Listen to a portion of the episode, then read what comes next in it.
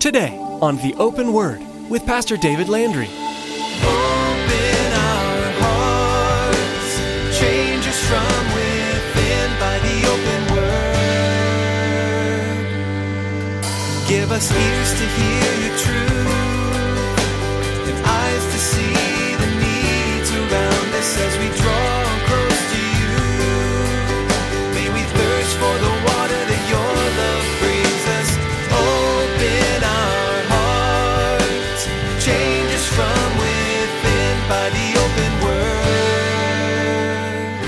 being of the same mind as Christ. Particularly when the only Jesus we really know, the only Jesus we ever surrendered our life to, that holy infant so tender and mild, we totally miss the fullness of his mind and the commitment of sacrifice. If the greatest of our commitments is to play our drum for him, parumpa pum pum, then we've completely missed out on what it means to die daily, what it means to be fully committed to Christ. During Christmas, we celebrate the coming of Jesus. But do you truly comprehend the incarnation of God?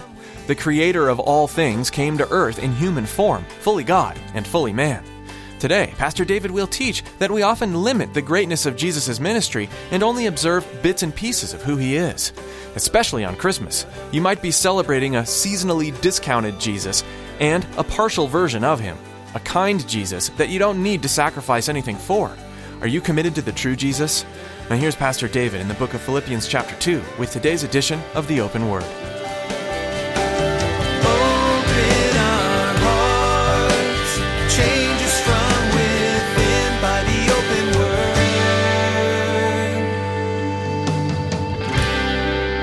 People hear these invitations and they accept a partial, a seasonally discounted form of Jesus. So let me ask you no, not what's in your wallet, but who really is in your heart. Because, beloved, it makes a world of difference. It makes an eternal difference. I want you to go with me with one of the passages dealing with the, the birth of Jesus. Uh, it's uh, in the New Testament. It's no, it's it's not Matthew. No, it's not Luke either. No, it's not even John. It's actually in the book of Philippians. Go to Philippians chapter 2 with, with me, if you would. No, there's no shepherds keeping watch over their flocks by night. There's no three kings coming in on the Orient Express or the Polar Express or what. No, there's no kings here. No, here in Philippians chapter 2, we read of the planned action of the mind of God that Christ would make himself known to give himself as a sacrifice in order to secure the salvation of mankind for those that would surrender their lives to his lordship within their lives. As the Apostle Paul writes here to the church in Philippi, he writes a, an encouraging letter. He writes to them an uplifting letter. As a matter of fact, within the church of Philippi, we don't see any major wrongs that are happening here. Paul doesn't write, uh, again, trying to correct anything. He simply wants to encourage them, he wants to challenge them in their faith, to live their faith in a true, in a full Christian life. Look with me here in Philippians. We won't go through the whole book, but down in chapter 2 and a little bit into chapter 2, verse 5. Paul writes to the church there. He says, Let this mind be in you, which was also in Christ Jesus, who being in the form of God thought it not robbery to be equal with God, but made himself of no reputation taking the form of a bondservant and coming in the likeness of men. And being found in the appearance as man, he humbled himself and became obedient to the point of death, even the death of the cross. Therefore, God has also highly exalted him and given him the name which is above every name, that at the name of Jesus every knee should bow, of those in heaven and of those on earth and of those under the earth. And every tongue should confess that Jesus Christ is Lord to the glory of God the Father. The very first portion of that verse, it it ought to alert every one of us, every individual who claims the name of Christ, who declares that you're a Christian. It, when, when, Paul declares that for you and I, who again proclaim that, that we are believers in Christ, when he declares to them that our minds ought to be that which is also in Christ Jesus, each one of us need to do some soul searching at that point in time. Is my mind like the mind of Christ? When in my life do I see the mind of Christ exhibited? Have my actions and my attitudes and, and, and, my thoughts this past week, have, have they really and truly demonstrated the, the mind of Christ, or have they demonstrated how far I am from what I ought to be? As one who says that I'm a follower of Jesus, do I even desire that my mind be the mind of Christ? Or am I simply glad that I've got a railroad ticket out of hell? And I'm not going not going there because I got this ticket. But what about my everyday life? What about my continual existence? In this whole idea of living the Christian life, Paul says that there are some changes that need to happen in our life. If we're going to call ourselves believers, if we're going to call ourselves Christ followers, he said, let this mind be in you, which was also in Christ Jesus, who, being in the form of God, did not consider it robbery to be equal with God, but made himself of no reputation, taking the form of a bondservant he of himself no reputation, taking the form of a bondservant. And you might say, well, Pastor, that, that whole humility thing, that whole idea of serving other people, that's just not my personality style. That's just not really who I am. That may be true, but isn't that why we are called to die daily to self? Isn't that why the scripture says, no, the old has passed away? Behold, all things have become new? Isn't that why Jesus, in speaking to Nicodemus, a very religious guy, probably one of the good guys. I mean, we, we hit on the Pharisees all the time about being so far away from God, but I believe that there were also some Pharisees that loved God. They were in a place of teaching the word to the people. They were a place of authority. I think that Nicodemus was one of the good guys. And yet Jesus told him, Nicodemus, unless you are born again, unless there is a radical difference within your life, a, a spiritual change within your life, you won't even see the kingdom of heaven. No matter how religious you are, no matter how good you are. You see, it's all too easy. It's all too easy for us to make excuses of why we can't do what we're called to do. And rather than humbling ourselves, literally falling on our faces and crying out to God, asking Him to, to break us, break me of my old self, of the, that pride, that arrogance, that selfishness. Break me of that, Father and then remold me into who you desire me to be, and then fill me fresh and new again with your Holy Spirit to overflowing. Yeah, all too often, all too often, even the church is too satisfied with our seasonally discounted version of the little Lord Jesus asleep on the hay. Who's really in your heart? Paul goes on to tell us in the second half of verse 7. He says, and, and coming in the likeness of men, being found as in appearance as a man. He humbled himself. There it is. That, that's the nativity verse of Philippians right there. God in human flesh. That's what is called the incarnation. Being in the form of a bondservant, coming in the likeness of men, found in appearance as a man. Now, we need to be careful here, though. If this is the only passage that we had available to us in reference to the incarnation, we could really get a pretty good argument about Jesus not really being completely human. I mean, he only had the outward form of humanity. He only looked human.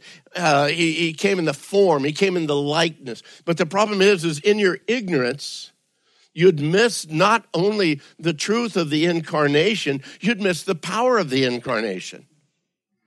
You see, the understanding of the incarnation, that's found throughout the Bible. It's found from, from Genesis to Revelation that the incarnation, that God Himself would come in human flesh, that God would reveal Himself. But you know what? The word incarnation is nowhere found. It's nowhere. It's kind of like the Trinity. The concept, the understanding of the Trinity is found from Genesis all the way to Revelation, but you'll not find the word Trinity there. But yet, the truth of both the Trinity and the incarnation is found throughout the Word of God. So, what's the big deal about the incarnation? Well, to get to that truth, you need to know what the incarnation means. What does incarnation mean? First and foremost, you need to understand that it's a theological word. When it came into being, it came into for the purpose as a theological word, a theological concept, a theological truth. You can't miss that. And although the concept comes from the pages of the Word or, or, of our Bibles. That word incarnation actually didn't come about until late or in, in the 13th century. It comes from a combination, a, a compound word within the Latin, simply meaning to the act of being made flesh, the act of being made flesh. And although it's actually the, the word itself, incarnation, it's actually used well outside of the theological form now. People use it much like the phrase that Capital One had, what's in your wallet. People have taken the incarnation and twisted it and changed it all around. I mean, even like the fact that uh, cats are an incarnation of evil. You know, that kind of an idea for those of us that love cats. Uh, but the original word. Understand, it, it, was definitely, it was a purely theological concept. One, one writer declares, he says that the choices, that what incarnation is, it's the choices and the acts of the pre existent divine being, namely the Son of God, the action that the Son took in order to become a human being. He took on flesh. He became fully, truly human without ceasing to be fully, truly divine. Divinity is not something Jesus acquired later in life or even after his death or resurrection. According to the theology of the incarnation, he had always been the divine Son of God even before he became Jesus, a human being. You see, we believe that the Bible teaches that Jesus is 100% human and that he is at the same time 100% divine. I know those of you that are, are, math aficionados that that's hard to understand. How can you have two one? Well, that's where my lack of math comes in great because I can fully understand. It's not human math; it's God's math that allows two 100% things to uh, enjoy the same place at the same time and be who He is, Jesus Christ, both God and man. Throughout the New Testament, we find that teaching, we find that balance between the humanity and the divinity of Christ. Both of those characteristics absolutely necessary. Grant Osborne in the, the Baker Encyclopedia of the, the Bible, under that title of incarnation, writes In the incarnation, Jesus became a perfect human being as God in human flesh, he suffered the divine penalty of death as an innocent substitute, being both God and a man. Jesus simultaneously revealed God's will for human life and reconciled sinful people to God through his own perfect life and death. Because of the incarnation, therefore, those who believe in Christ have peace with God and new life from him. So here in Philippians, Paul reminds us. He reminds us that in his humility, Christ became obedient, obedient to the point of death, even death of the cross. How easily we miss this idea of us being of the same mind as Christ. Particularly when the only Jesus we really know, the only Jesus we ever surrendered our life to, that holy infant so tender and mild, we totally miss the fullness of his mind and the commitment of sacrifice. If the greatest of our commitments is to play our drum for him, parumpa pum pum, then we've completely missed out on what it means to die daily, what it means to be fully committed to Christ. Oh, I'll live for him. I'll do this for him. But will you die to self in order that he would live through you? His incarnation, his obedience, his death on the cross. That wasn't just to allow us to skip hell and have eternity in glory. His incarnation, his obedience, his, his death, his burial, his resurrection, that wasn't just so we could find peace and security his incarnation, his obedience, his death, his burial, his resurrection, his ascension to the right hand of the Father. That wasn't just so he could be our closest friend. He is all of those things. His incarnation, his obedience, his death, his burial, his resurrection, his ascension to the Father, truly for us was to secure for us the ability to be reconciled to God. Because in our sin, we are far from Him. And outside of Christ, there is no ability to be reconciled to God. No other way. There is no other means of salvation except through Him. All of this came about in order to secure for us the ability to be brought back into that right relationship with the God of all creation. To allow us to live our lives then in obedience and for the full glory of God. And as Paul tells Timothy, Oh, this is a faithful saying. It's worthy of all acceptance that Christ Jesus came into the world to save sinners, of whom I am chief. We look and we realize, Paul, you're the chief of sinners? Can't imagine where I'm going to be in that standing then. If Paul, the, the writer of the major portion of our New Testament, the one who is so powerful in, in starting the gospel in churches all throughout that area, he declares that he is the chief of sinners. Where are we? He says in verse 16, however, it's for that very reason I obtained mercy, that in me first Jesus Christ might show all long suffering as a pattern to those who are going to believe on him for everlasting life. Then he ends it there in verse 17. He says, Now to the King, eternal, immortal, invisible, to God who alone is wise, be honor and glory forever and ever. Amen. How can that be within a heart and a life? That kind of praise, that kind of worship, that kind of relationship that would declare, oh, unto the King, eternal, immortal, invisible, to God who alone is wise. Oh, be honor and glory forever and ever. How can that truly be from our heart? If we don't have the right answer of who really is in our heart. If you fully committed, completely surrendered your life to the Lord Jesus Christ, if you truly know him as, as Savior and Lord of your life, if you recognize and understand that that little baby, meek and mild, also is the king and the sacrifice for all mankind. He is the Lord and creator of all that we know. If you fully recognize that though it was the shepherds that kept watch that night, there is coming that day as God highly exalts him and gives him a name which is above every name. That at the name of Jesus, every knee should bow of those in heaven, of those on earth, and of those under the earth, and that every tongue should confess that Jesus Christ is Lord to the glory of God the Father. Beloved, there is coming that day. He's not coming as a little baby.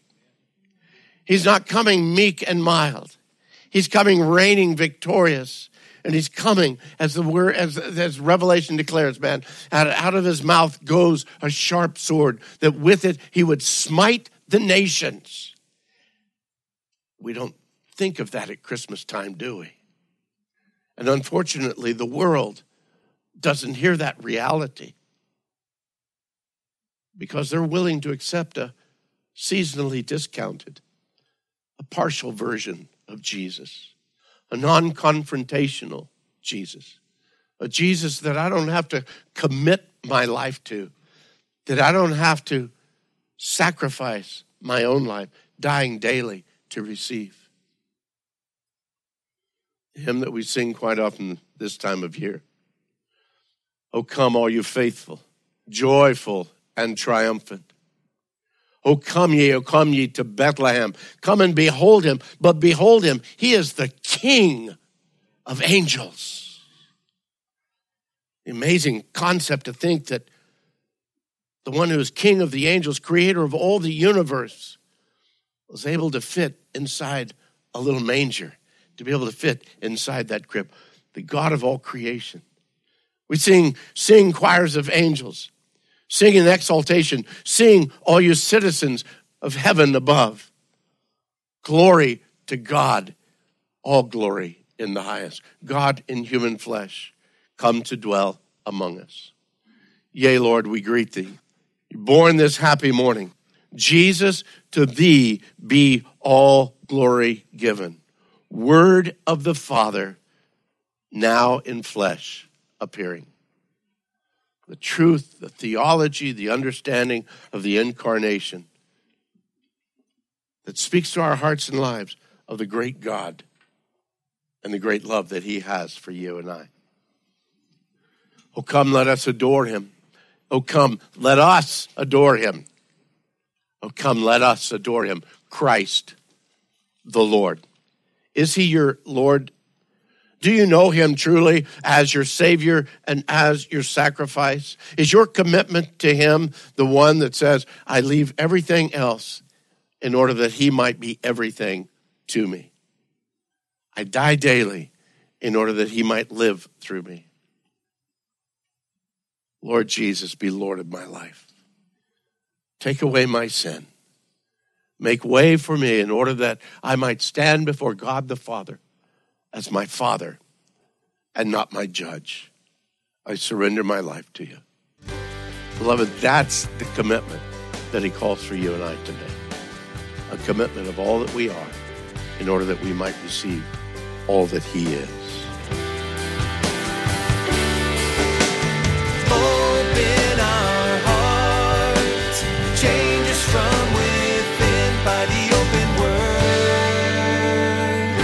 As the Christmas season approaches, you can easily find yourself overwhelmed with the to do lists, parties, gift giving, decorating. The list goes on and on.